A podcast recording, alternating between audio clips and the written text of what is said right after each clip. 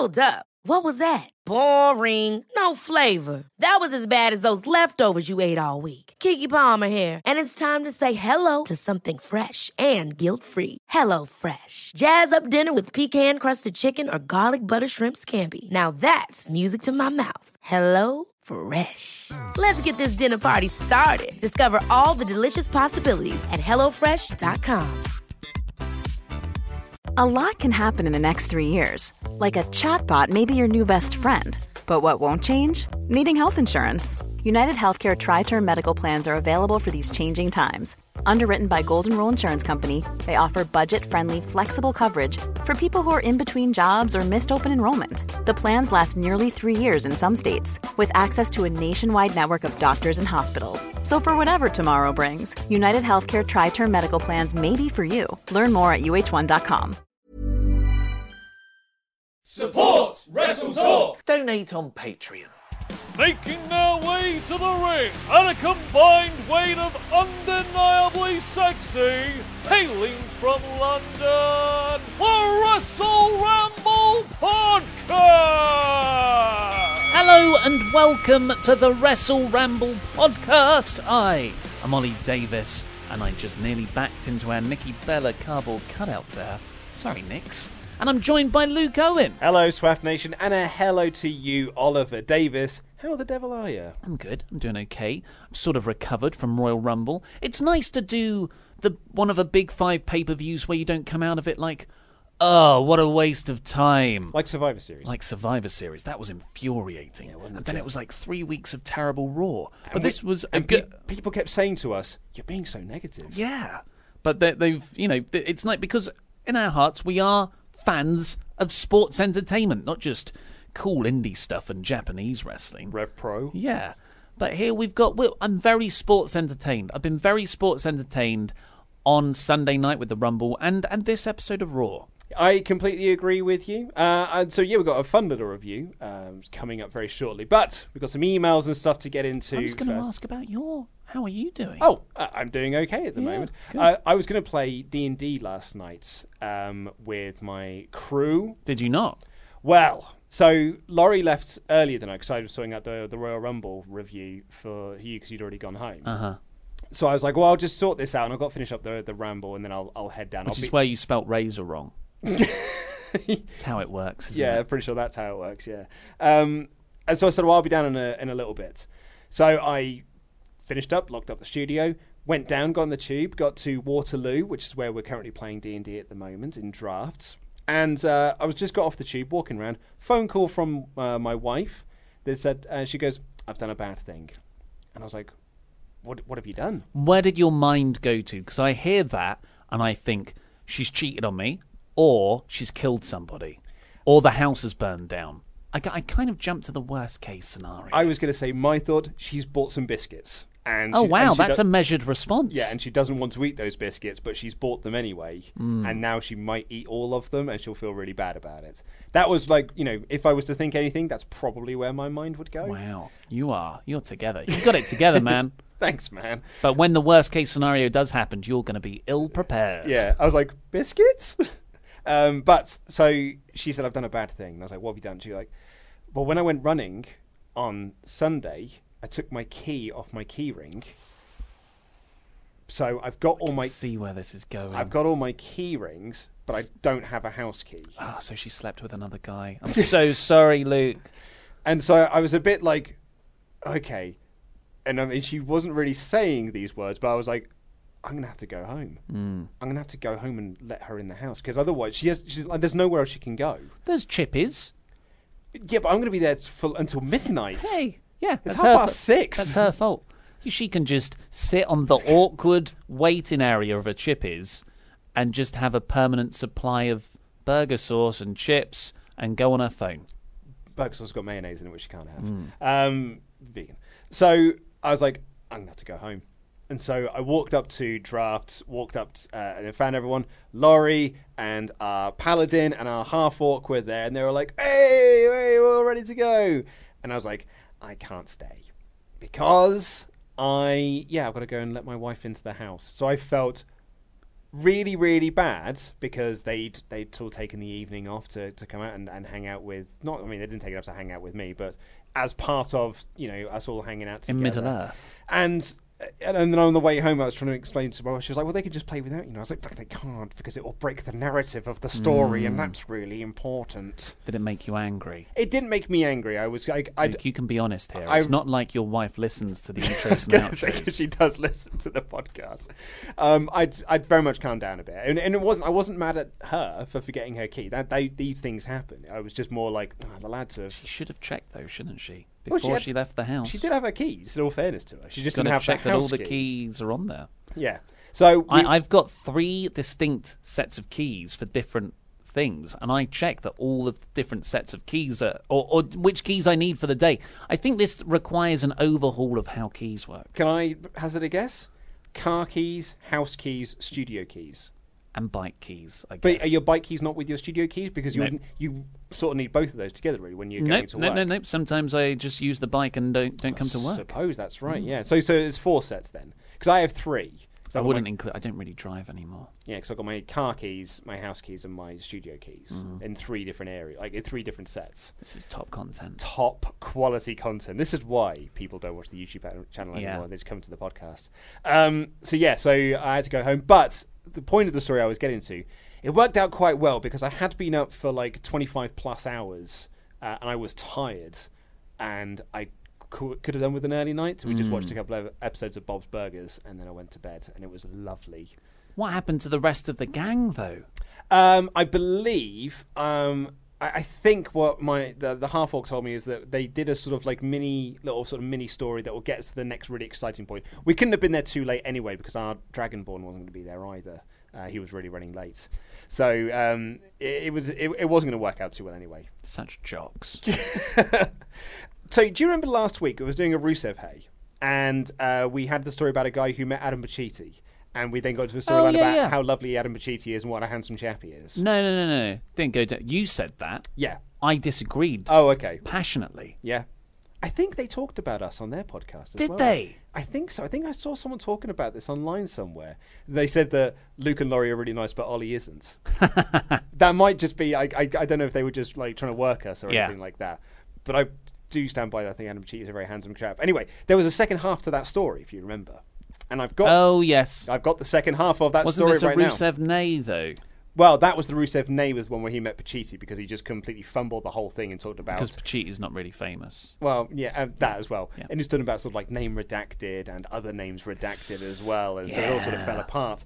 But uh, Antonio's story continues. On to a more positive story. I was waiting in line for Kingdom Hearts 3. Brackets, where I actually met a YouTuber I'd been watching for around six years by pure chance, but that's non wrestling related, so moving on.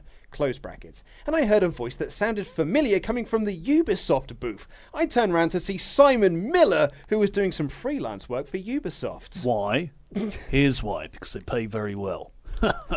Simon Miller. Simon's not just walked into the studio. That was just Ollie Davis doing a very, very good impression. Well, you said that's- you can't do voices. Well, that's 1999 for you. gonna up some ups. I'm gonna down some downs. I love. By the way, I love Simon Miller. So Do that, it. don't take that as it's just I once edited a video and his laugh is ingrained in my head.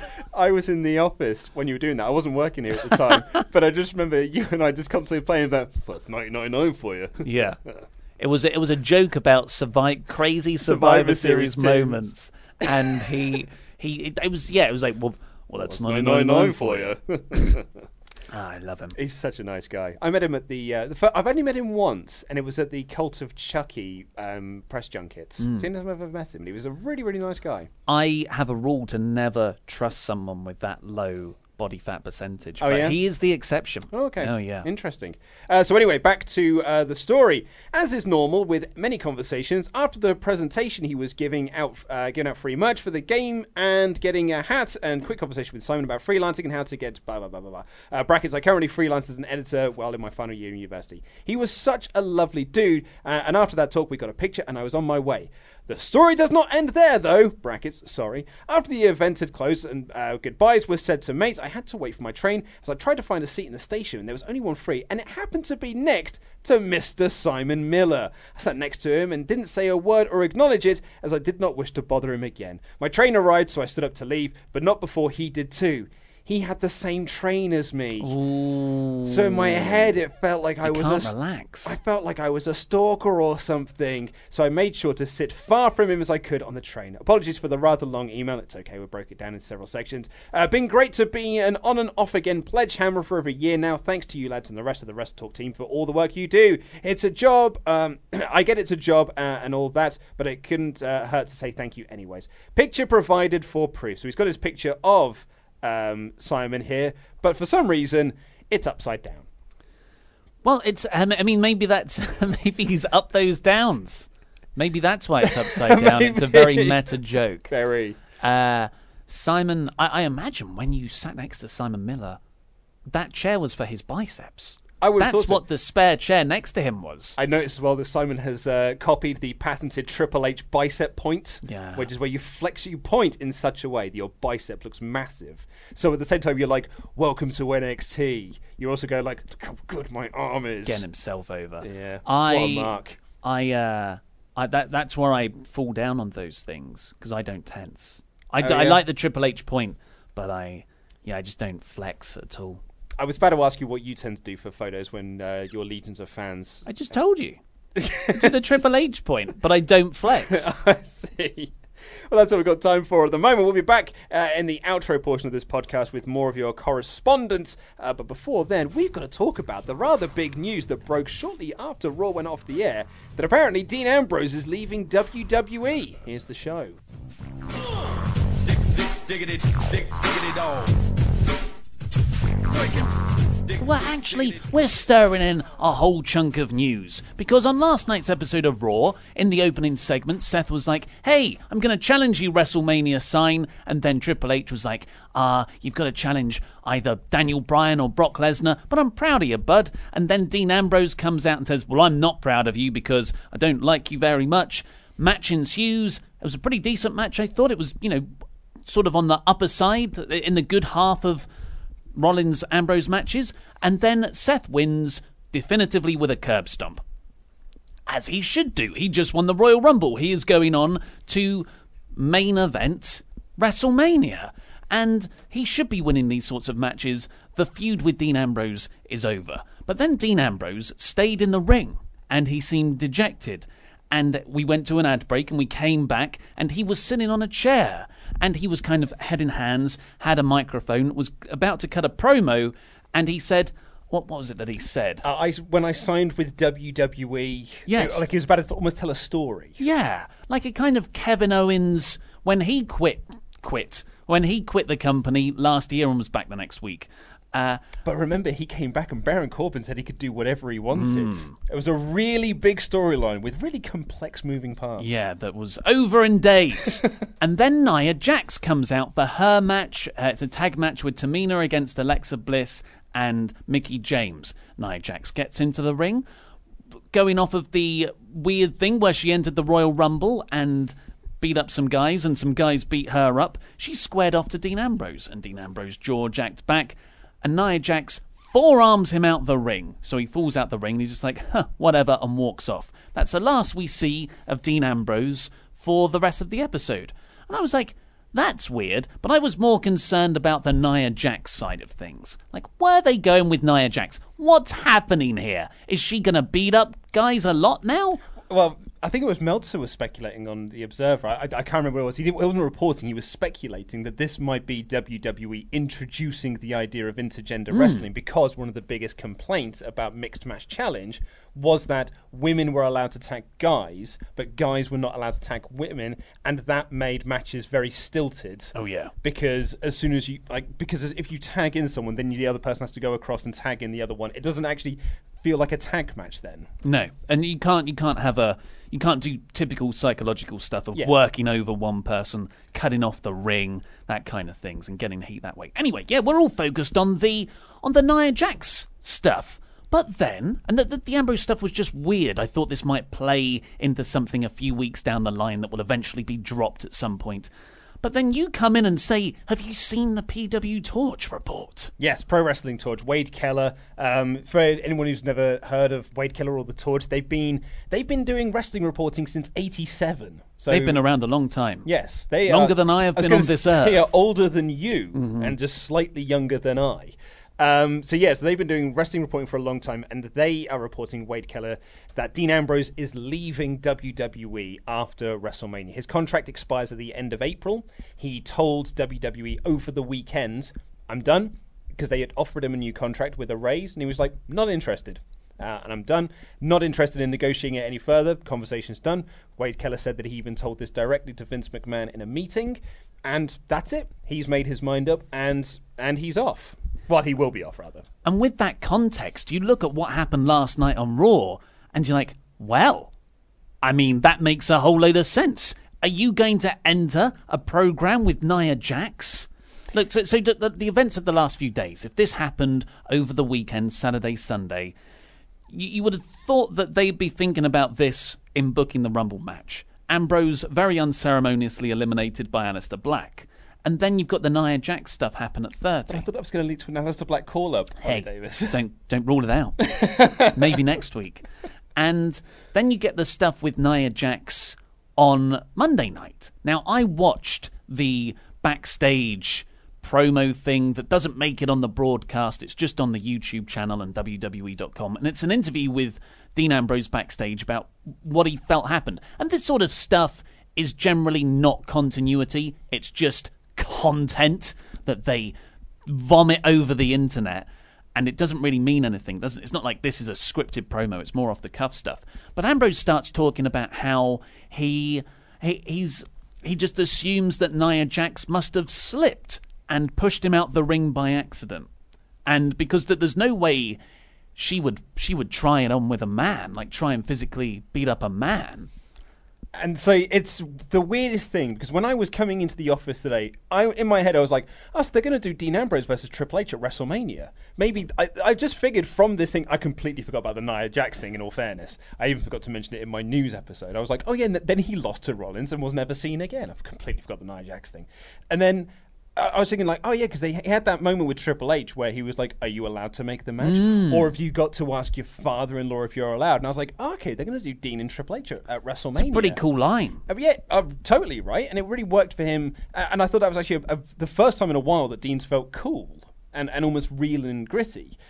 And then all of a sudden, now we're talking about maybe it's going to be Dean versus Nia at WrestleMania, and that will be the last thing that Dean does in the company. Yeah, I mean, what what a way to bury someone on their way out. Program them against Nia Jax as as a guy. Uh, I I think you, so. The, the report goes on to say that He's Dean Ambrose hates hokey stuff, Yeah, and so much of his character and storylines has been based on that. Yeah, the the quote is uh, he's indicated to WWE management this weekend he's not interested in negotiating further. Uh, one of his colleagues on the roster, when asked tonight about Dean's demeanor late uh, lately and if there was any sign of discontent, said he's pretty much impossible to read. He added though that Dean hates hokey S word, and since so much of his character has been portrayed as hokey in the last few years, this person is not surprised that he would have been built it would have built up frustration, leading to a breaking point. Uh, top management in WWE and a small circle of friends of Dean knew about this decision this weekend, but colleagues around WWE did not. Dave Meltzer on Observer Radio has said that he. with- And that kind of makes sense because Meltzer said that in uh, on Wrestling Observer Radio when he was asked that no one was talking about it backstage, so it felt like a very small circle of people knew this. It wasn't a big talking point. Um, he's also said that he doesn't think it's an AEW thing. That Yeah, it could just be I'm I'm I've had enough. I'm mad as hell, and I'm not going to take it anymore. But that's not to say he won't eventually go to AEW. Yes. if he leaves six months. I mean, AEW don't even have TV no, at the moment. And he said that AEW have not mentioned Ambrose's name in terms of the people that they would look to sign. Jericho put up that tweet saying there are six to eight people like Mm. currently signed within Impact and Ring of Honor and WWE that they are interested in, and I don't think Ambrose is one of those names. But I guess that's because Ambrose is kind of of that ilk in WWE where you're like, well, he's not leaving. He's a top guy. He's like a Seth Rollins, Roman Reigns. He's a Shield guy. Yeah. He's yeah. Why, why would we even bother? It's like, well, we're really going to go after John Cena. Good luck with that. You can say that on paper, but it ain't going to happen. Yeah. I would have put Dean Ambrose not at the level of John Cena, but in the same ballpark area. Yeah, completely. And I, I, I mean, if he is leaving in, in a weirdly beautiful New Japan kind of contract where your contract expires the day after the biggest pay per view of the year, if it's in April, like. Uh, now, if I'm AEW, of course you're now approaching Dean Ambrose because that's a recognizable name That's what I that you can get right away. Yeah, that, I was saying that on Discord. Is that if, if AEW last week were not interested in the name Dean Ambrose, I wouldn't be surprised if they are now and thinking it, it- it's an it's a signing that's not going to break the internet, but it's certainly going to get some people talking. It will certainly make news headlines. Um, so yeah, it's it's a very very interesting situation. Uh, Wade Keller adds, I thought this was quite interesting. Uh, that um, he is expected to finish up shortly after WrestleMania, although it's possible WWE could write him out of storyline sooner.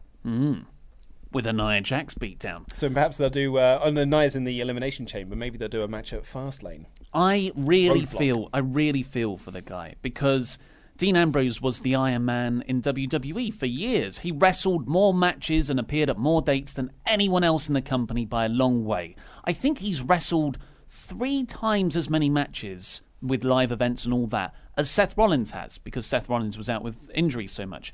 And then he gets injured and he comes back after rehabbing, completely transformed his look, has this great storyline, a great character, and then the real life shock of, oh, my, and this is just me sort of armchair speculating here. But this guy that I travelled the road with, that I came up with, Roman Reigns, suddenly he's got leukemia and I am reassessing everything now, and you're putting me in. You haven't even used that to give me a proper serious storyline now. Maybe life's a bit shorter than I, I previously thought, and I've got new priorities now. You know what? I don't care, WWE. You haven't satisfied me creatively, and you've, like, all the stuff I've given you from my body, you're not giving back. I, I, I, I hope that people don't go against Dean Ambrose here. And wasn't he like? uh, He was really, really ill when he was injured. Yeah, he There- got there was like a, staph infection. Yeah, and it was like a, almost like life-threatening Hmm. sort of injury and stuff. So you got to like, I mean, again, we are very much in the sort of speculation station area here. If that all sort of ties together, then you know, and Wade Keller says that it's nothing to do with money. Like this is not a he was offered a raise. It's not like he wasn't offered enough of a raise. The money doesn't bother him. No, he doesn't seem like that sort of guy. it, it's a creative thing that he's unhappy with. He doesn't like doing hokey stuff. And you've got to imagine that hanging around in gas masks and cutting promos on germophobia and things like that, or rather being a germaphobe, he wasn't cutting promos on germophobia, I wasn't saying it was a bad thing. Um, eh, that that is hokey stuff. Meltzer said in, on Wrestling Observer Radio that like it's very well known that Dean Ambrose hates doing scripted promos and he hates doing really hokey things. Because he's so good. he's so good at promos. Uh, I guess the the only other thing here to talk about is Renee Young. Of course, they're married. Uh, it, it doesn't usually. You'd, you'd think that a, a big company would be able to separate the two people as individuals, but Just ask often, AJ Lee. Yeah, often there is a blowback on the one that stays with the company, and I hope that doesn't happen here. Yeah, but at the same time, I, I'm I'm sick of Renee on commentary, so maybe maybe she could go to AEW. Oh, And John Cena while we're at it. Let's chuck them all in. Dig, dig, diggity, dig, diggity dog.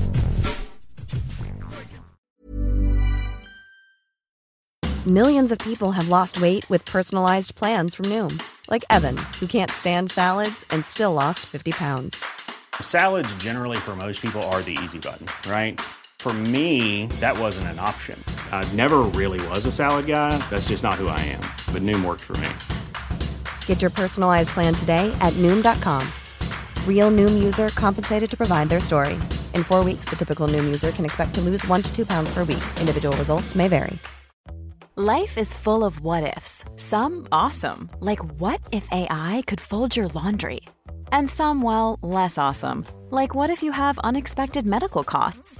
United Healthcare can help get you covered with Health Protector Guard fixed indemnity insurance plans. They supplement your primary plan to help you manage out of pocket costs. No deductibles, no enrollment periods, and especially no more what ifs. Visit uh1.com to find the Health Protector Guard plan for you.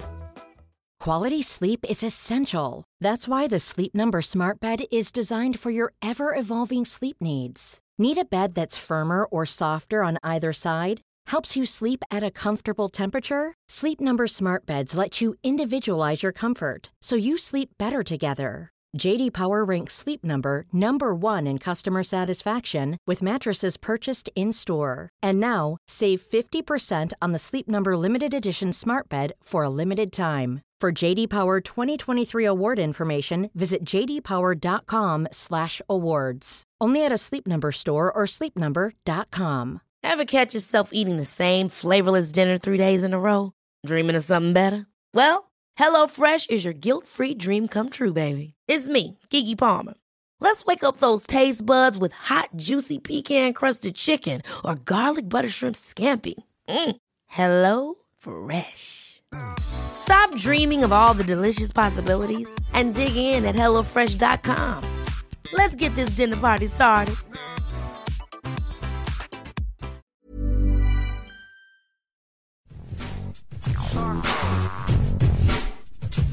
We've got some Patreon shout outs. Of course, go over to our Patreon page, support Wrestle Talk, and vote on which music video we should make, which wrestling entrance theme me and Luke should cover, because we both came last in Wrestle League Season 1 or 0, I can't remember.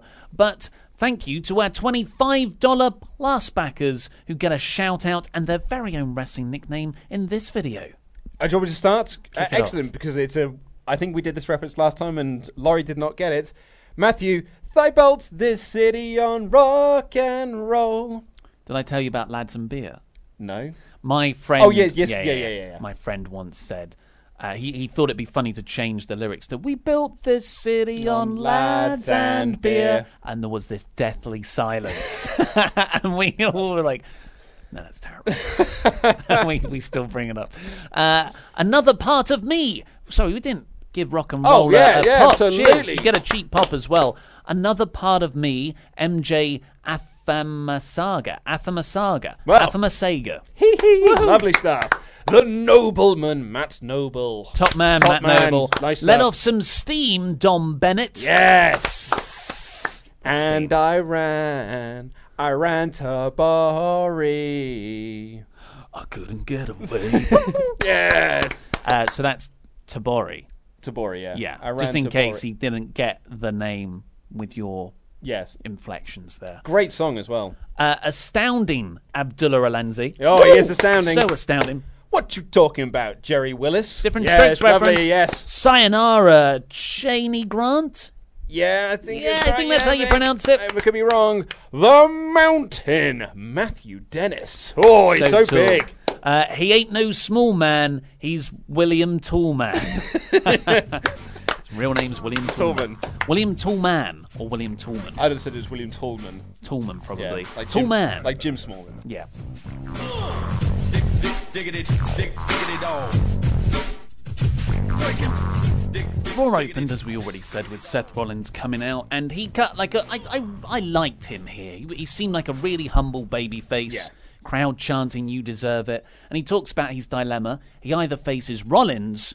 No, sorry, no. no. He either faces Lesnar I'd, l- I'm sure he'd love to have a Yeah. match with himself. or my friend Daniel Bryan. I just thought that was a weird way to phrase it, considering Bryan's a heel now. yeah, it was a really weird because Hmm. that, that felt almost like real life. Yeah, we've been friends for years, and the two of us having a WrestleMania match would be like that would mean so much to the both of us. Like that's a really real life thing to say, as opposed to in this kayfabe world where Daniel Bryan is Captain Planet and Yeah. he's ruining things. I think it's fine to say it, but then have the the additional line. I don't agree with what he's become recently, and I hope I could become the guy to win him back round and show him the like. Just it's it's not hard. No, but at the same time, he's not facing Daniel Bryan anyway, as as was made abundantly clear at the end of this show. I don't know. Uh, so the end of the show was Brock Lesnar just F five and an F five and an F five and Six of them in total. I want that we know of. Raw went off air. He could still be doing it. I want next week to open with Seth coming out again. Yeah, I'm facing Daniel Bryan. Just that was. I'm hurt. Yeah, I've I've given it a lot of thought. Yeah. I re- and I just I could definitely beat Brock. I definitely could. It's got but, nothing to do with what happened last week. but I just think that it'd be really nice to have that match with Daniel Bryan. Yeah, because he's my buddy. He's my He's pal. my friend. Um, but then Triple H comes out, and he, he he did. I don't know if it was staged or not, but I certainly bought into it. Where he said it was along the lines of, "I wanted the real Seth Rollins, Yeah. and I got him, and he seems to get choked up." Yeah, it was a really nice Yeah. moment. I think that Rollins and Triple H have clearly had a, a, you know a, a real life, very special relationship in terms of them working together in NXT. The Shield was a Triple H project. It was like the first of his NXT projects to come up. So he was so protective of that act and making sure that they got over and got put into these really big storylines. So I think that the fact that off the back of the Shield you had Roman Reigns as a top guy, Seth Rollins as a top guy, and Dean Ambrose, uh, who should have been a topper guy but was more sort of in that sort of upper mid card level. I'd imagine he is probably a very proud NXT Papa. Yeah, yeah, it was nice. It, It was a really nice, nice. full circle thing. Yeah. and then yeah, we got the Seth Rollins Dean Ambrose match, which I quite enjoyed. I, I, Yeah, I thought it was good, I yeah. thought it zipped along quite nicely. And sometimes, like after the big five, it does feel like even though not much has changed at all, it does feel like there's a brief reset. Yeah. and I felt like Seth Rollins felt fresher, and this matchup, although I've seen it a bunch over the last few months, felt a bit more immediate. Yeah. Um, and then we got the Nia Jax thing with Tamina, and they were taking on Alexa Bliss and Mickie James to qualify for the Elimination Chamber. Yes, for the women's tag team championships that will be decided uh, at Elimination Chamber. They were out there. They're real. oh yeah, well they were they real. We- arrived. Well, we saw them with the Horny Ah, Goblin, didn't yeah, we? Yeah, they were put on stage. Yeah, that was when Alexa Bliss unveiled them, and it was it was weird as well because Alexa Bliss got like a you know a genuine babyface reaction when she announced that she was going back into the ring. She got a genuine babyface reaction at the Royal Rumble, and then when they set up that it was Alexa and Mickie versus Jackson Tamina, I, in my head I was like, I wonder if they've turned like Bliss babyface.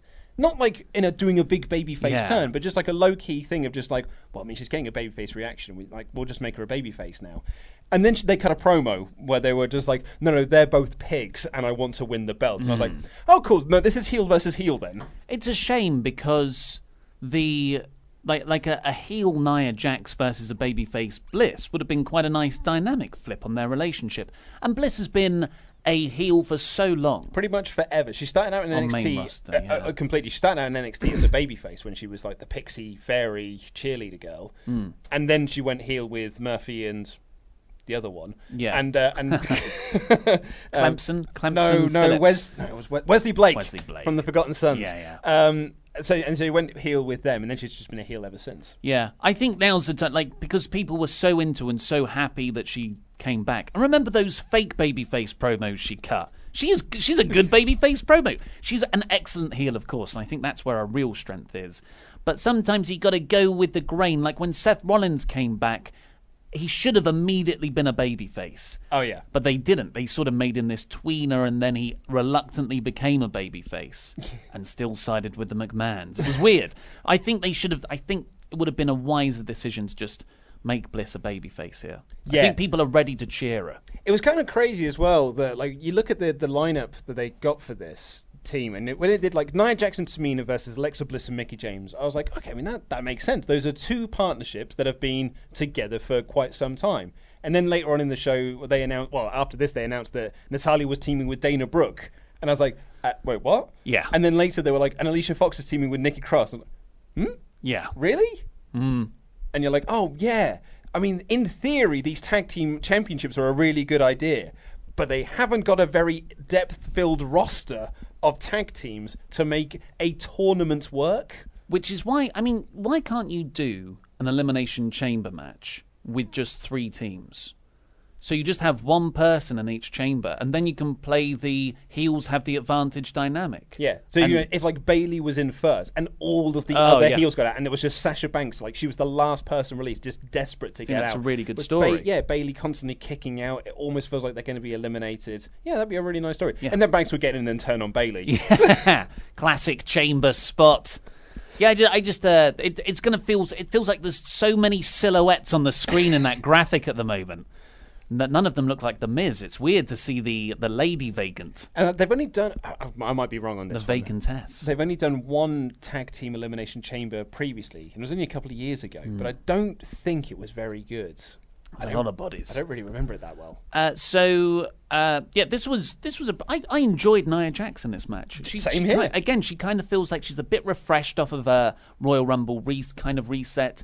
She got a really impressive Samoan drop on both Mickie James and Alexa Bliss. Really pushing her as like the dominant Yeah. force with it, and, and it's that sort of thing that going into the elimination chamber, you're like, oh man, can you imagine what's going to happen when, a, when Nia Jax is inside the elimination chamber? beating up Dean Ambrose.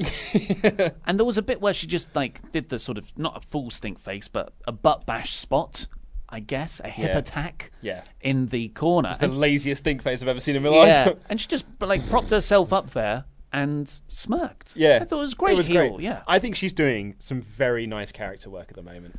Unfortunately, we haven't got the same from Kurt Angle. So we should. Uh, so Jackson Tamina won. I, don't, Yeah. I don't think we said that. So they're going into the chamber. Man, I believed Luke. Kurt Angle got a backstage promo. it was like a, a different kind of presentation where the interviewer's off camera, the mic is held just out from the camera lens, and Kurt saying, "Well, you know, I, I'm I want to have one last run. I want to really redeem and prove myself just one last time." I'm thinking, yes.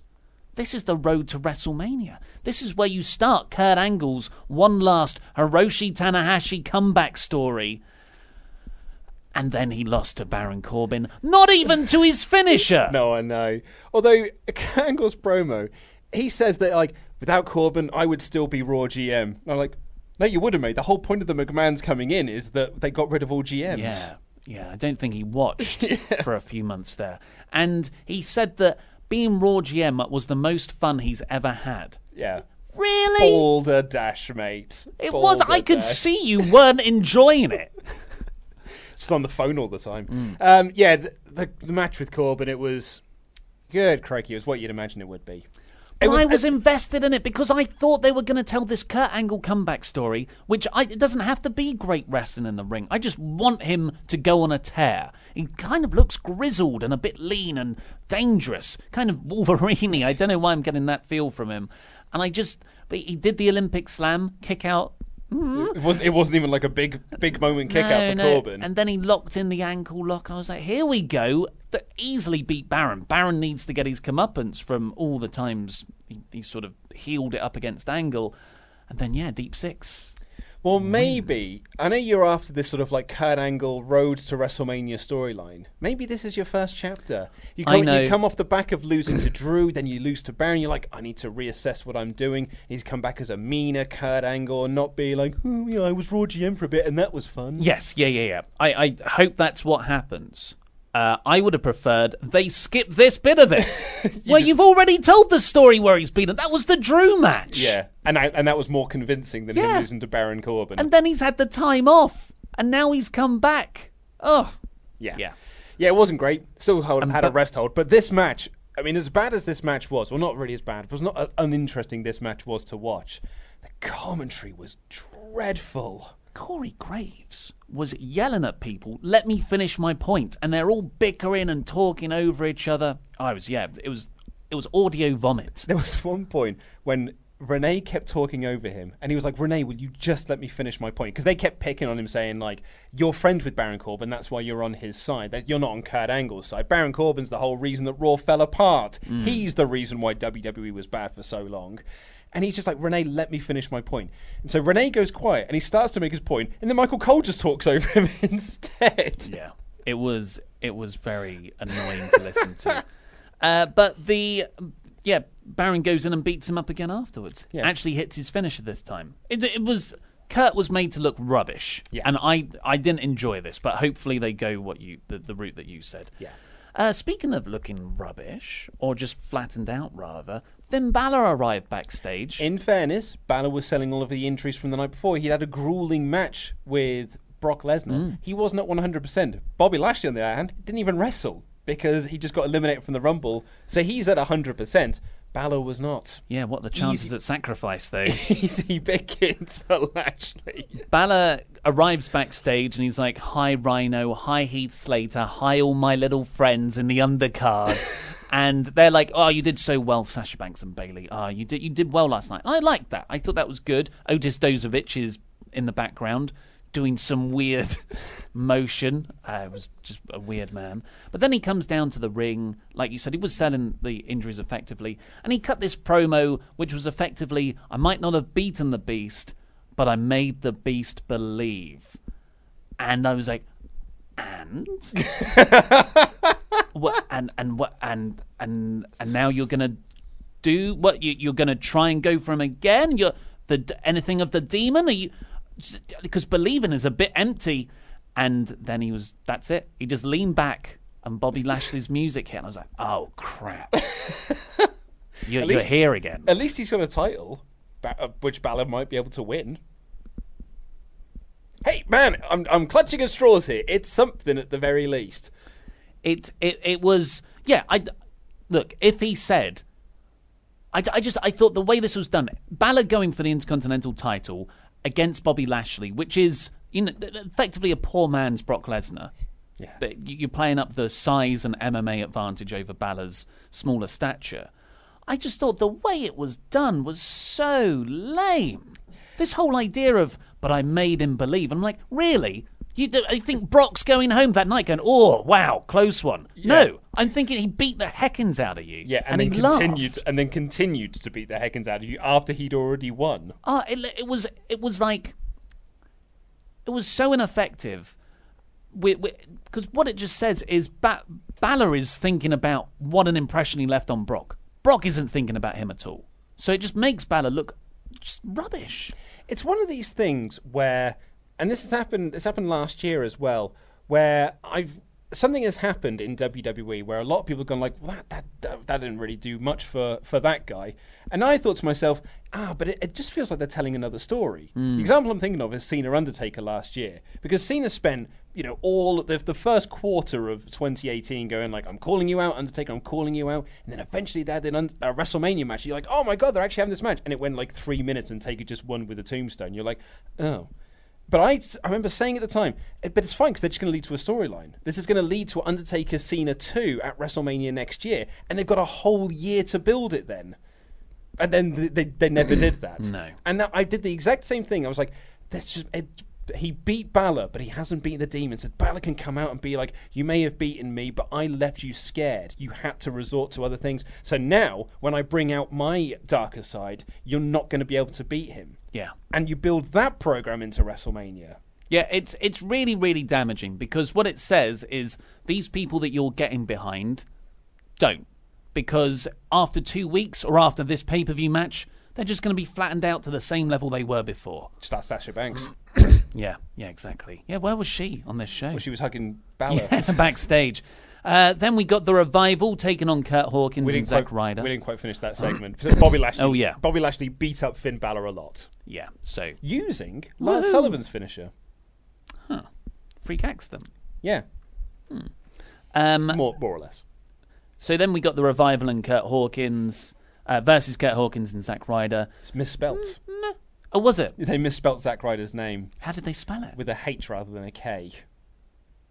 Oh, weird. Well, he's on his way out. I think they've already mentally given up. Yeah, I did. I was. It was going to be my news today before the Dean Ambrose thing, but it, it really felt like. I mean, he wasn't on TV all last year. They hmm. just forgot. Yeah, this really is the the AEW division. Revival, like quite obviously asked for their release to go to AEW. Zack Ryder, Cody's trying to court.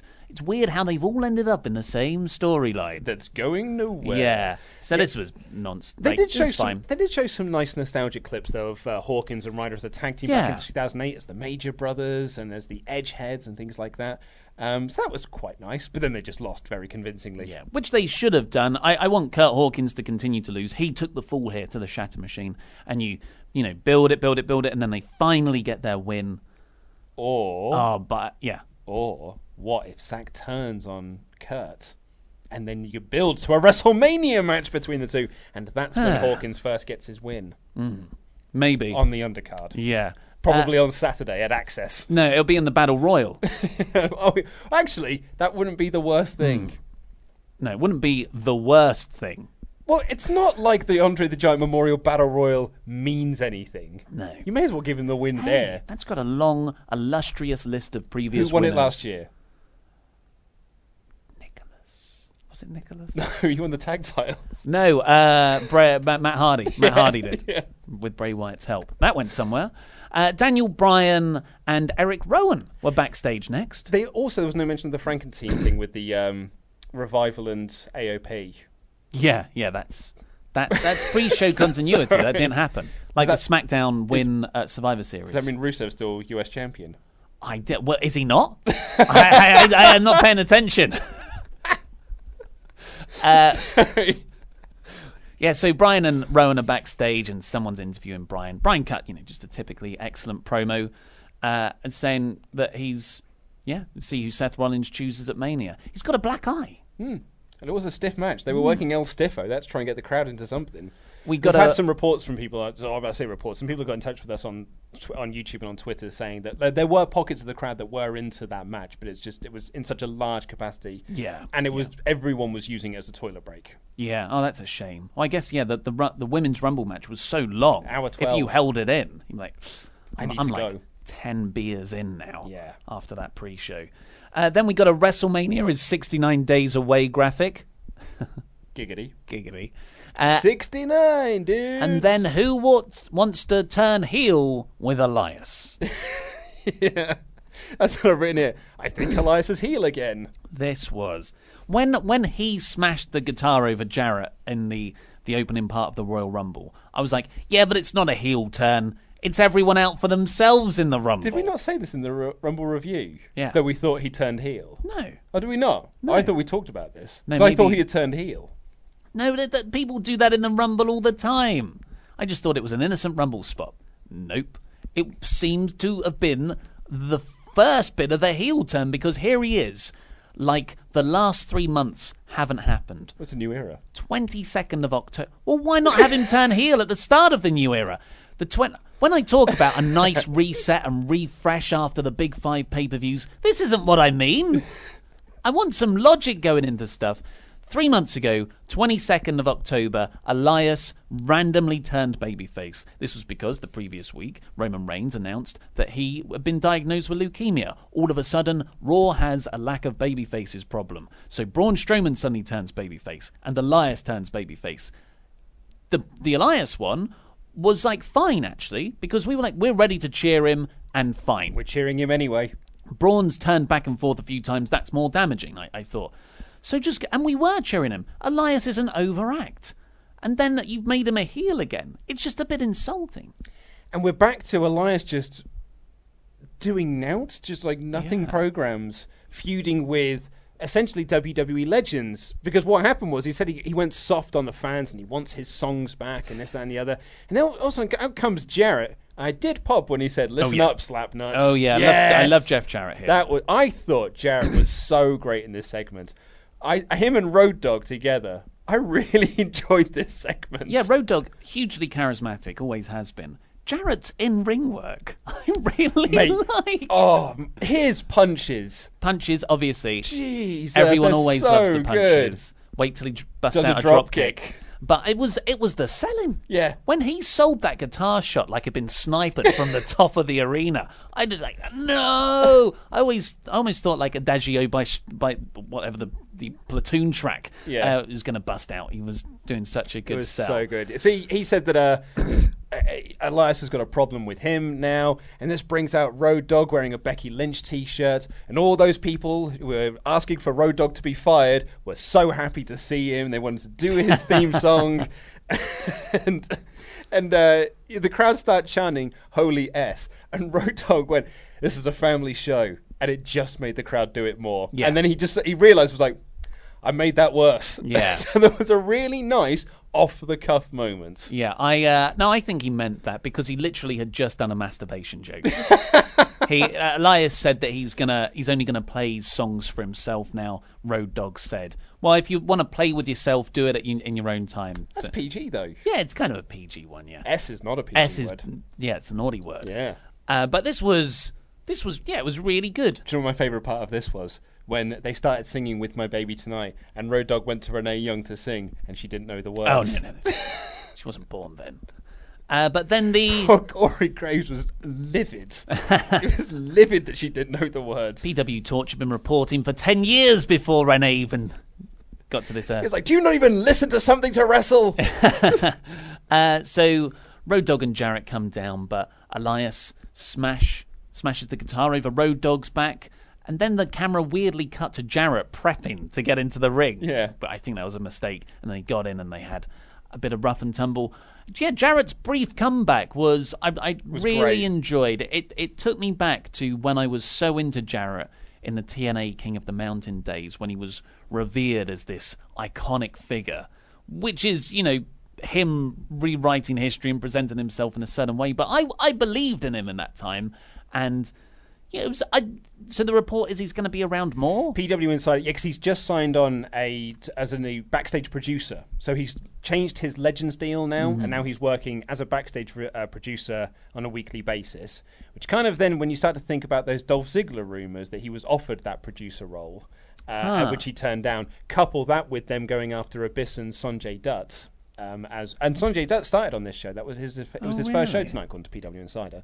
Um, so yes, Jarrett's now signed a, uh, to be a backstage producer, but we're going to be seeing him more on screen as a character. I've got nothing against that. Really I, I'm. I'm, I'm really surprised in 2019. Yeah. Given like all those dodgy deals and TNA shenanigans and go- global force nonsense and seemingly Ponzi gold schemes. Going for the gold, or yeah, whatever it I'm. Uh, yeah, I, I'm. I'm enjoying seeing Jarrett there. yeah, nice to see him turn him- turn things around. Yeah. Speaking of turning things around, Mojo Rawley's on screen.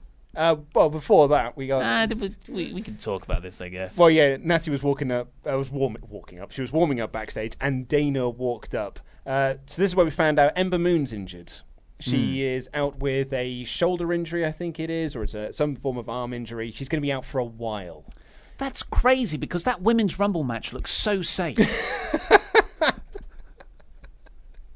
So yeah, so she's injured. She's going to be out for for some time apparently. Um, no other news on that. Um, but that's why Dana Brooke is tagging with Natalya because apparently Natalya's first choice was Ember Moon. because she's good. Presumably. Yeah, well, presumably. Uh, yeah, then we got this backstage promo from Mojo Rawley. Mojo Rawley, uh, as everyone knows really who watches stuff online, is a great, great promo. And he cuts this really intense promo looking off camera, and he's like, It's all your fault that essentially I'm not better portrayed on TV, that I haven't got the opportunities. And the camera turns round. Of course, it's a mirror. of course, he's looking in his own The reflection. Ultimate Warrior was behind him. Yeah, Ah. yeah. I, uh, I, I, I thought this was this was great. This was great, yeah. Hmm. Uh, uh, Mojo Rawley, former Andre the Giant Memorial Battle Royal winner. Yeah, well, now it's coming home to roost. I hope this th- this is the exact kind of segment though that will be dropped. It'll be done to death over four weeks with no like all in the same style, all the same content. It becomes white noise, and then they're like, hmm, "It's not getting over.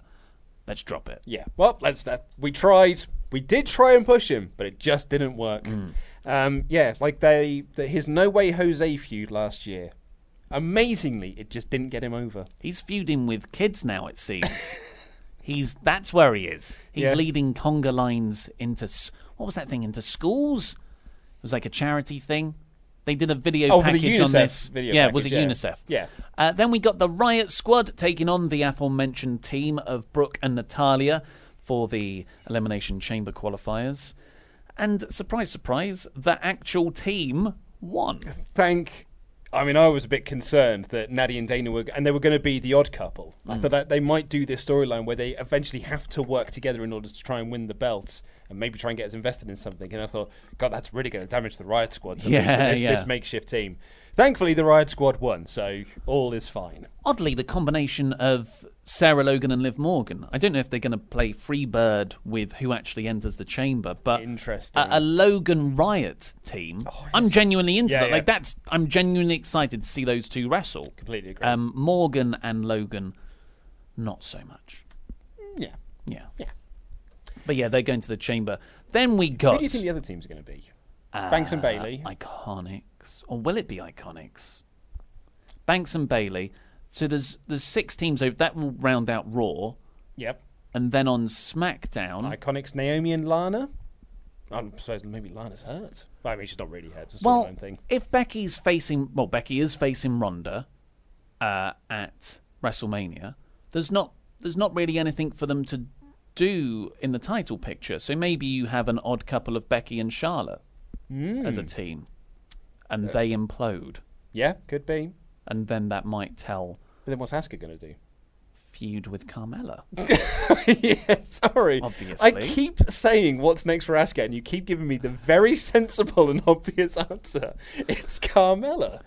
But over here we got Ronda. Speaking of the WrestleMania main event, Ronda Rousey came out. This segment, dearie me. This is one of those segments where you're like, how did you not see this happening? Hmm. How did you write this down on paper and think, this will work?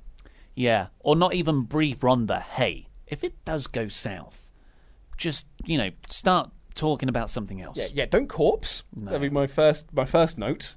Yeah, I, th- I I don't know how much. Okay, so let's talk about what happened. This, well, this, yeah. It was a post Royal Rumble crowd, which has a sizable travelling audience, not as big as WrestleMania, but that means all the mainstream fans don't typically make it into the next night's Raw because the hardcore fans who have travelled from all around the world, this is like a four day trip for them of wrestling NXT, Mania, Raw, SmackDown. So they've bought up all the seats for Raw. So you get a more smart fan reaction, as the term is, uh, to, to what's going on. So it's that Raw after Mania crowd, really, but not to a so much of a degree. And they love Becky Lynch. So much so that even if they also do like Ronda Rousey, they're still going to chant for Becky Lynch and boo Ronda Rousey. And that's exactly what happened. Ronda comes out. There's so many signs in the crowd, those printed off ones that just say the man. People are chanting chanting Becky, they're booing Ronda. Ronda is trying to to struggle through this, this- generic promo. And this is where the whole thing fell apart because this, the way I sort of read it was that this crowd really wanted to see Becky, but it's also this crowd wanted Ronda to talk about Becky and talk about Becky won the Yeah, Royal Rumble. yeah. That is the match in in Ronda's eyes. That's the match I want. That's why I wanted to have this match at Survivor Series. That's why I interfered at TLC. We've got unfinished business. They wanted to hear that sort of promo out of her. What she was like, she goes, People have dreams, and sometimes you really need to work hard for those dreams and those dreams. And she's just talking about nonsense to try and segue into Sasha did well last night. And now on to Becky Lynch. And all of a sudden the crowd were like, hey! Yeah. But the segment had already died by that point because they gave her this garbage to talk about to start with. Yeah, and she was rattled by this reaction. As you said, she corpsed. I think she was actually annoyed. Oh, yeah. uh, because she doesn't. She, she seems to not take these things very well, and that that she she just stops talking. She just puts the mic by her hip and stops talking. Yeah, she tried to play with the crowd a little bit, sort of Yeah. like lifting the microphone up, saying like, "Are you going to do it again? Are you going to do it again?" It and was then awkward, The though. crowd, the crowd didn't really then play along, and so then she just. And I, I've written here, did she forget her lines? Because yeah, you, she just put her mic down, and then there's just a long pause, and then Becky's mu- uh, Becky's mu- Bayley's music hits. Michael Cole, credit to him, had to fill in all the blanks because Ronda was clearly saying, "I'm a fighting champion. I want to issue an open challenge. Who in the back wants to come out and face me?" So Michael Cole, like Bayley's music, goes, "Well, Ronda has issued an open challenge, Yeah. and it's, it appears that Bayley is the one that's going to be answering this." Yeah, it it wasn't it wasn't the like crowd control like Roman Reigns defeating the Undertaker. It wasn't that kind of crowd control. This was the crowd were totally in control of this segment. Yeah. Uh, uh, but Bayley came out. Credit to Bayley. Not only did she say Ronda, I think they sent Bayley out early. Oh yeah, But definitely, I think Ronda had at least 20 more minutes of millennial material left. And Bayley comes out and just really succinctly, in one line, says, This is what's happening now. Don't worry, Ronda. We're going to have a match. And they have a match. And Bayley was great. yeah. But you know, Surprise. I was really, really annoyed in this match though hmm. because. They were telling the story that Bayley was great and she was doing really well to fight against Ronda. She was like really put herself up onto Ronda's level. Had actually was really good back and forth stuff. Bayley was using her in ring smarts to kind of like you know go for the the injured arm that had been injured the night before. And then Renee Young says, pipes up, and I quote: "Bayley is only looking good because Ronda's hurt." And um, and then the commentators just or every time were just like, "God, Ronda's great." Ronda's the best. And it really felt like that. Vince McMahon, Kevin Dunn, okay, the crowd are not reacting the way we want. We need to Roman Reigns this situation. Go full board on commentary about how much we love Ronda Rousey and how brilliant she is Yeah. and why she's such a good babyface. It's really problematic. It's so damaging. It's go, why why not go with the grain all the time? It's easier. Yeah. and it's just a lot more effective. Yeah, uh, but I the, the match itself, commentary aside, I thought was was very good. Yeah, Uh, and really this was. is down to Bayley. Really great jumping knee bar. Oh. That was awesome, and then like the, like the sort of drop kick through the turnbuckle bit. I feel it's because we haven't had a chance to watch Bayley wrestle a match like this, really for a year. When then she's been in this stupid tag team act with with Sasha, and uh, the, she even locked in the bank statement at one point, which was a really nice, spot. Really nice touch. Mm. Banks um, took against a lot of people yesterday. I saw Gorilla Position post up that saying that they thought the Banks Ronda match was the best match that Sasha Banks has had in, or the best match that Sasha Banks has had in ages. And Banks replied to it going like, "In ages, blocked." But uh, and at the same time, I'm thinking like. But really, it's the only match you've had in ages. Yeah, yeah. well, no, Sasha. That's nothing against you, mate. That's against the company. Sasha had a pay per view match against uh, Ronda. Becky's going to get one. Charlotte had one at Survivor Series. It's sad that of those, like of the four WWE horsewomen, that Bayley's the one getting a throwaway match on Raw. Well, and like it, it would have been nice to have all of them to get a pay per view match against. But she was always the afterthought of the horseman, Yeah, wasn't she? She was she was the one that wasn't called up when the other three were. Mm. She was the one that had to stay in NXT for a little bit longer. And then she was called up quite unceremoniously, really, and it was just like, well, she's now on the main roster, I guess. Yeah. It's uh, like she she was a license to print money. Yeah, she was, Uh, yeah. and this this match, as much as I enjoyed it, it's a bit of it's a bit bittersweet because it reminds me, ah, this is where Bayley's at. There was a period in time when I thought to myself that Bayley is a female John Cena. Yeah, we all thought it. Yeah, because she appeals, but she's a, a John Cena in the sense that it actually works because she not only does she massively appeal to kids, adults love her Mm, as well. It's the character, it's the John Cena like reaction they always wanted. They just got it in Bayley instead. Uh, but yeah, that, that's that's very much dissipated. Ronda won, of course, making Bayley tap in the armbar, and they shake hands afterwards. And then I thought, well, that's that's it, isn't it? Because earlier in the night, when Triple H was with Seth, he said, "You have to decide your WrestleMania opponent tonight." Whereas Becky will do it on tomorrow night's SmackDown. And there was a bit of booing from the crowd because they're like, oh, that means we don't get Becky. And I was like, okay, so Becky's not on the show. And they show Daniel Bryan backstage setting up that he's there. Never see Becky.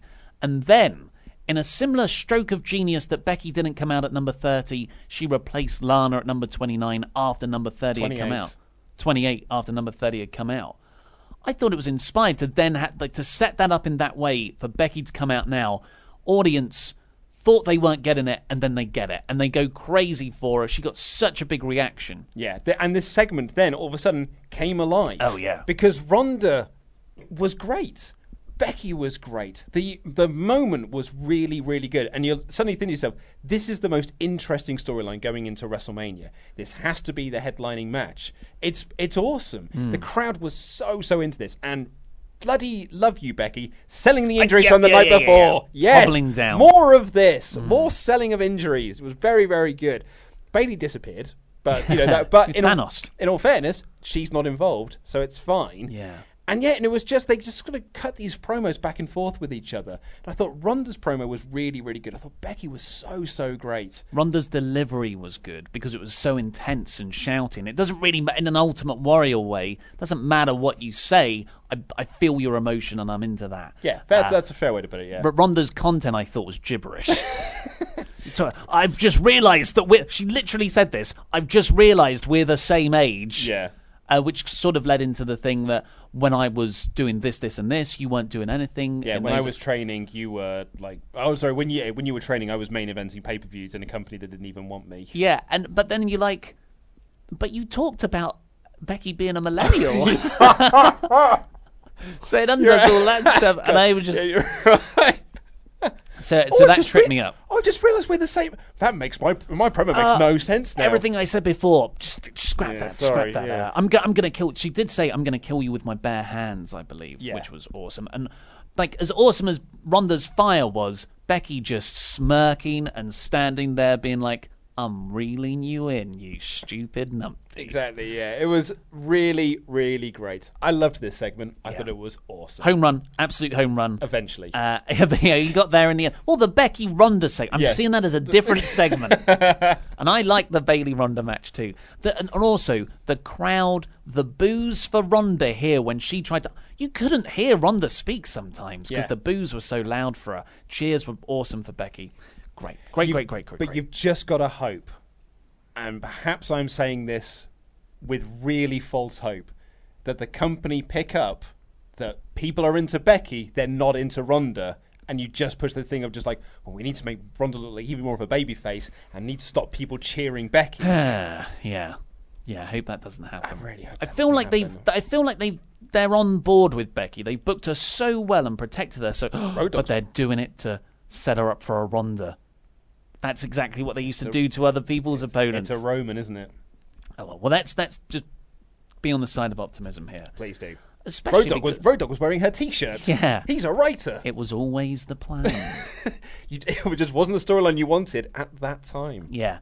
Uh, then there was a, a really sweet video package for the, I think it was a Make a Wish kid, Yeah. who was brought into uh, this sort of WWE headquarters, and he was excited, and he walks up to the the the the desk, and the person turns round, and it's Sasha Banks on the desk, and was, he just, I think it was Seth Rollins as well. It was, Seth it Rollins was, next to yeah. her, yeah, and then he just takes a flat back bump on the floor. It was great. So lovely. Holy hell. yeah. I mean, I, I, I, I cry- or anything. No, no, no, No. Uh, but it, that was very sweet. Uh, So, so sweet. So we do we do say I- I- well I- done WWE when you do good packages like this. But if you show me one more Black History Month video package that I've seen four times already, we're over. For the record, I did cry. Uh, Braun Strowman took on Drew McIntyre next. Did they turn the crowd off? and it's again that thing. I said this in the Rumble review. They should have ended with the Becky segment. Oh, totally. I think you should, probably should have ended with the Becky segment again yeah. here. Yeah, because Becky. Everyone loves Becky so much, they're done. they're done afterwards. That's the money shot. You know when I'm pe- spent. You know when people really, really like Steve Austin, you always waited to put him on last. You didn't do him in the opening segment. You're like, and that's your Austin for the evening. Here's Baron Corbin. You want a headlock? Play us Here's out, Baron one. Corbin. Da, da, da. Uh, yeah, so this was Strowman versus McIntyre, and yeah, w- well, it was quiet. Braun shook Seth's hand backstage earlier, which was a nice show of respect after they were the final two in the Rumble. And I, I, I've missed Braun on TV. Yeah. I watching him wrestle here last match, sorry, last week's match with Finn. I I don't feel like a, absence makes the heart grow fonder. Absolutely, and yeah. I have missed Strowman, and I'm glad he's back and healthy. It's the same thing we said with Alexa Bliss. Yeah. I think we were a little bit tired of Alexa Bliss always being in the championship picture, but a couple of months off TV, Hmm. not being in the ring, you're like, I'm glad to see her back again. It's almost like they should have an off season. yeah, or cycle people in and out. Yeah. uh, I and I really enjoyed Strowman's in-ring wrestling here, or just more, outside of wrestling. Just the the him and Drew fighting together, a great big hoss battle, and then I mean the the, the sour point is that Baron Corbin got involved. yeah, this was all to set up a Baron Corbin versus Braun Strowman feud again. We literally just had this feud. We've all moved past it, and they've gone, let's do it again. Yeah. Or maybe it's a. I, I got that it's a Drew McIntyre ba- Braun Strowman feud, but you can't only have one person go up against Strowman, so he has backup in Corbin. Yeah, I'm not a fan either. Don't, It's don't Drew. Ma- like Drew doesn't need mates. No, no, no, no. His whole thing is that like he doesn't need mates. He's big. He's big on his He's own. a big, beefy lad. I was really like when Corbin came out and caused the DQ. I have written F off in massive capital I letters. I was so so annoyed. And then when Corbin and and Drew did the brawn pose, and I was like, lads, come on. It's Drew McIntyre. Is literally. It's already there. Like the package is already there. You don't need to keep putting him with other people in a fear that he's not going to get over. it's weird how there's this weird vortex of talent as well, where no matter where they are on the card, no matter who's had an injury and been out, Strowman, Corbin, and McIntyre manage to find each other, and when they come together, Bobby Lashley will be dragged into the gravitational pulls too much. So This is this is this is not promising. It's uninspiring. That said, Braun punching a steel chair out of Corbin's hand was excellent. Awesome. Great stuff. Uh, the seg- this bit ended with a double choke slam on Braun onto the steel steps. Meh. Not not excited for that. Uh, Dolph, no sign whatsoever Mm. um, after him eliminating Drew from the Royal Rumble. I don't even think it was mentioned on commentary or anything like that. So Dolph made a surprise return, and PW Insider said he wasn't even backstage at Raw. Hey, maybe that was a send off. Well, could be because his contract apparently ends in two days' time. So it's really going to be one of those things of like we'll see what happens next week if Dolph, Dolph shows up. But I was thinking on the way in, it is currently a two-on-one feud. Maybe Dolph becomes Braun's tag team partner, and then we'll do a tag team feud between the two of uh, between all four men. Or the return of Nicholas. Wow, he's twelve now. We can hope. Or We 30. hope. He's thirty. Is he? Was he twelve last year? I can't right? remember. I can't remember. Uh, so the the main event was reserved, probably unwisely considering how good that Becky Ronda segment was, for Seth Rollins deciding his WrestleMania opponent. And the ring announcer is announcing Seth, but out comes Brock Lesnar, whose music interrupts them, and Heyman cuts this great promo as usual, saying, you know, maybe maybe choose Daniel Bryan.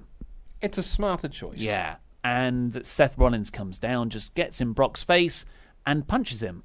But Brock has more punches and He had so many finishes stored up. yeah, that he didn't get to use in powering up match. loads. So yeah, he hit uh, six F5s in total. That's Uh, an F thirty. one of them onto a title, Mm. which adds extra damage.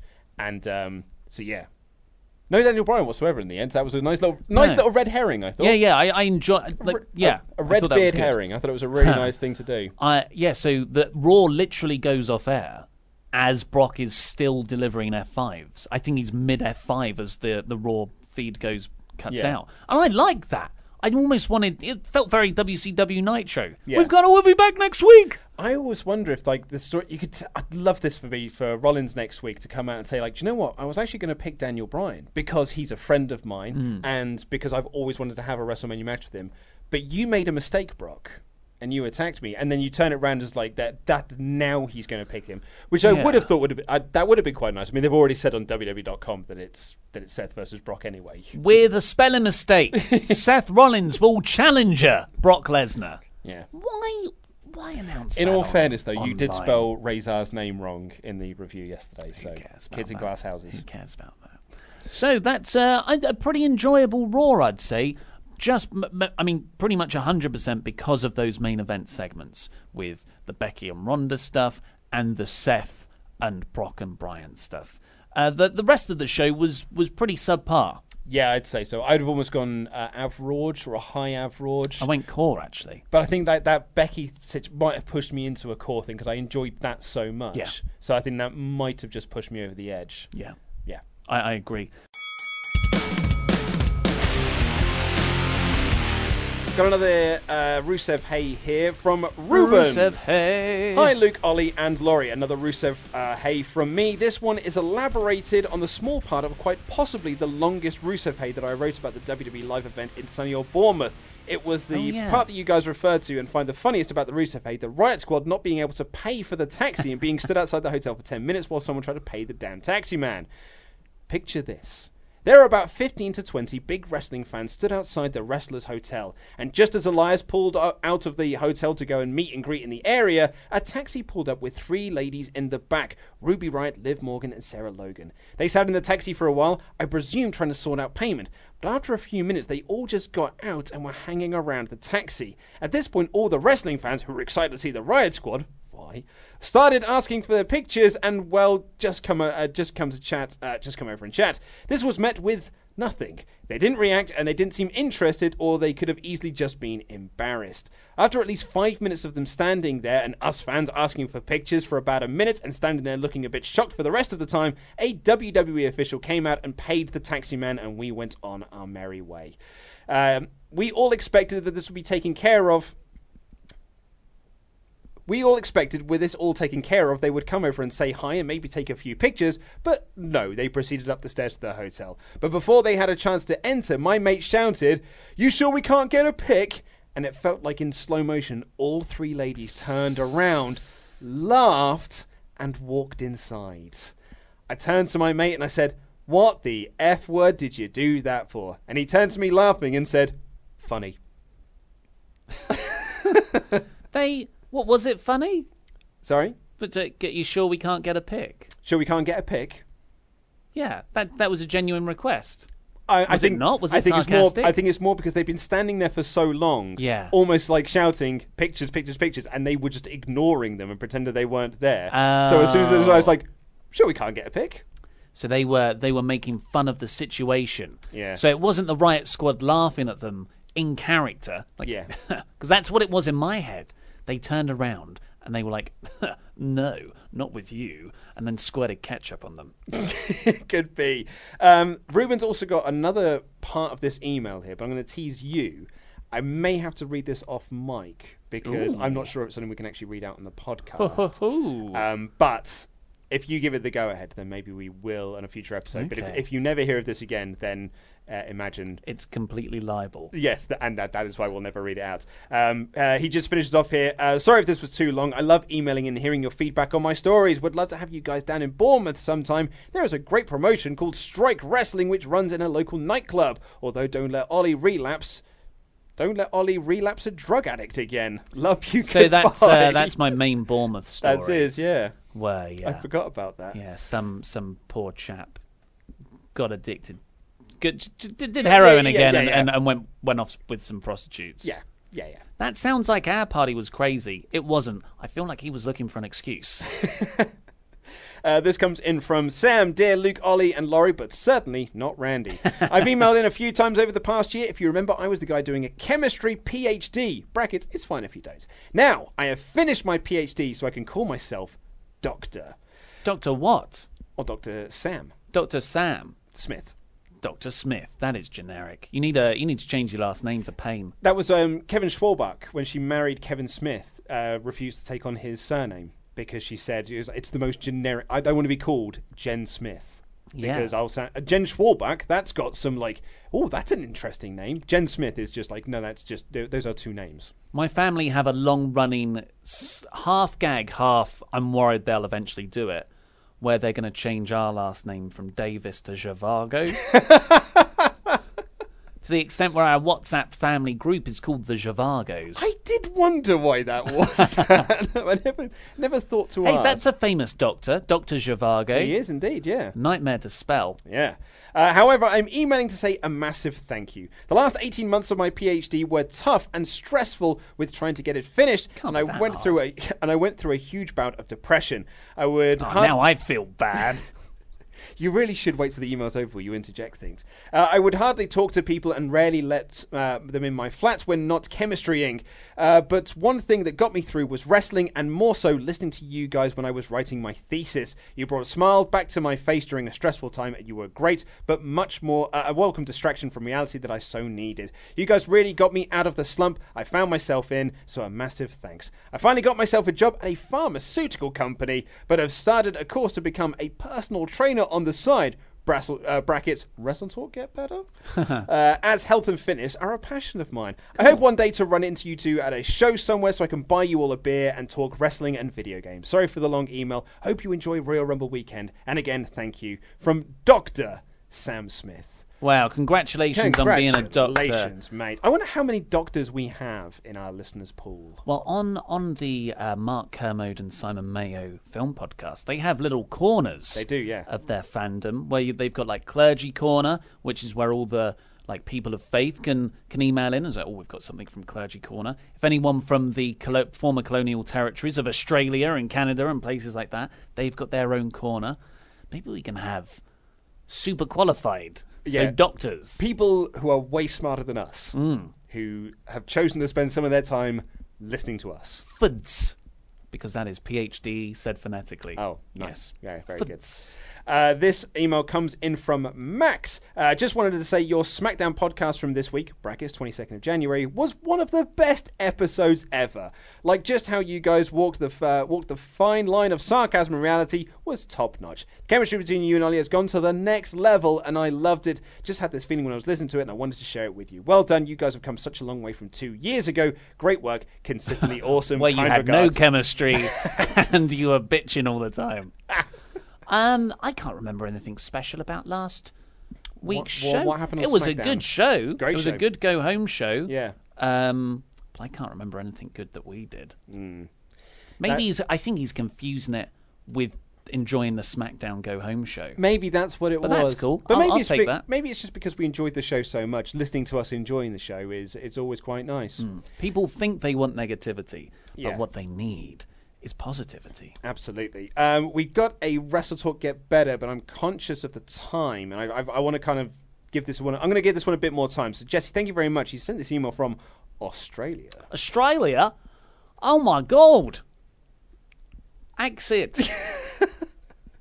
Uh, and thank you as well, um, Bryn, for your email, for your Rest Talk Get Better. But again, it's a bit too long for this point here. So instead, maybe I'll see if we've got some jokes that I can read out.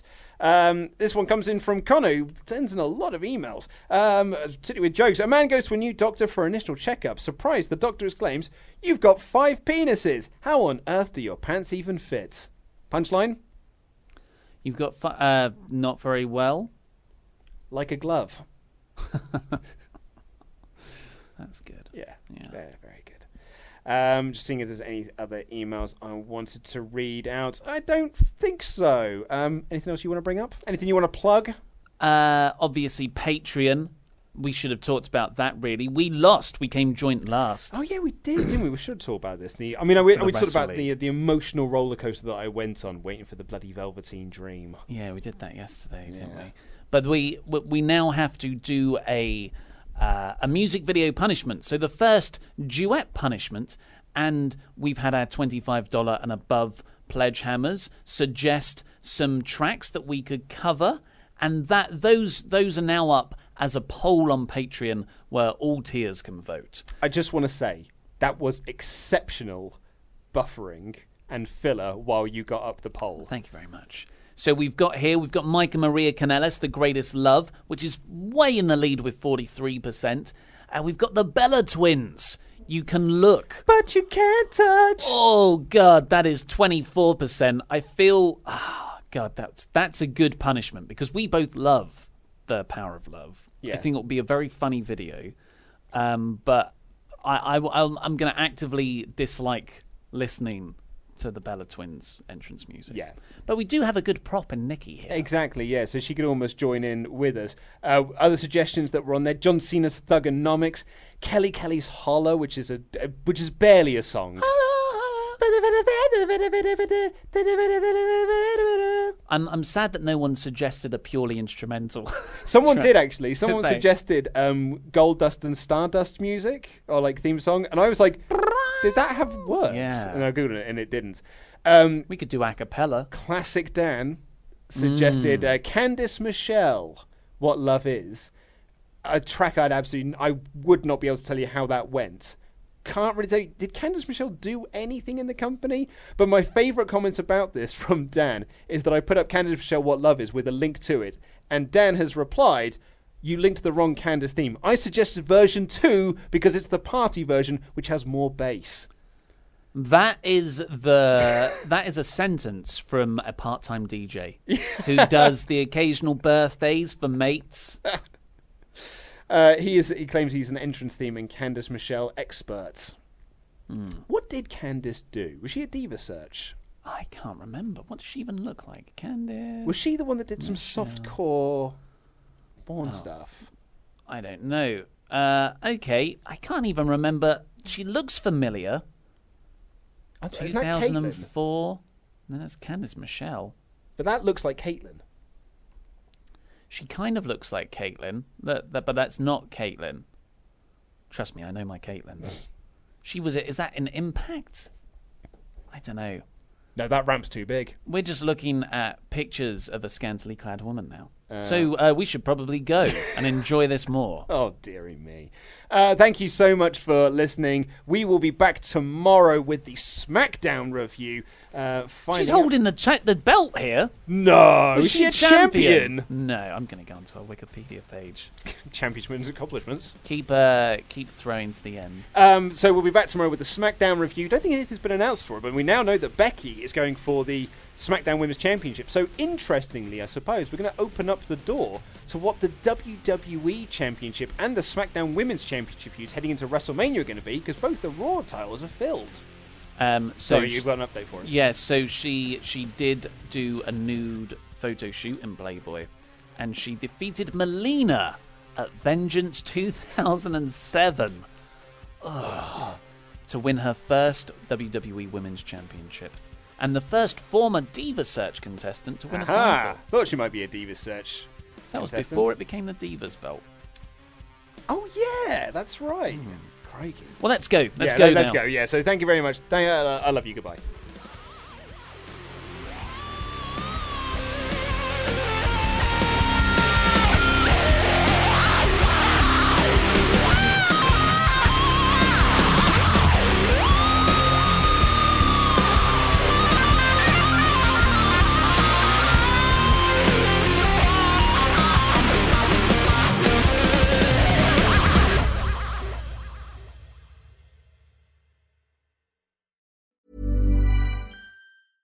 Ever catch yourself eating the same flavorless dinner three days in a row? Dreaming of something better? Well, HelloFresh is your guilt-free dream come true, baby. It's me, Keke Palmer. Let's wake up those taste buds with hot, juicy pecan-crusted chicken or garlic butter shrimp scampi. Mm. Hello Fresh. Stop dreaming of all the delicious possibilities and dig in at HelloFresh.com. Let's get this dinner party started. Hi, I'm Daniel, founder of Pretty Litter. Cats and cat owners deserve better than any old fashioned litter. That's why I teamed up with scientists and veterinarians to create Pretty Litter. Its innovative crystal formula has superior odor control and weighs up to 80% less than clay litter. Pretty Litter even monitors health by changing colors to help detect early signs of potential illness. It's the world's smartest kitty litter. Go to prettylitter.com and use code ACAST for 20% off your first order and a free cat toy. Terms and conditions apply. See site for details. Even when we're on a budget, we still deserve nice things. Quince is a place to scoop up stunning high end goods for 50 to 80% less than similar brands. They have buttery soft cashmere sweaters starting at $50, luxurious Italian leather bags, and so much more. Plus, Quince only works with factories that use safe, ethical, and responsible manufacturing. Get the high-end goods you'll love without the high price tag with Quince. Go to quince.com/style for free shipping and 365-day returns.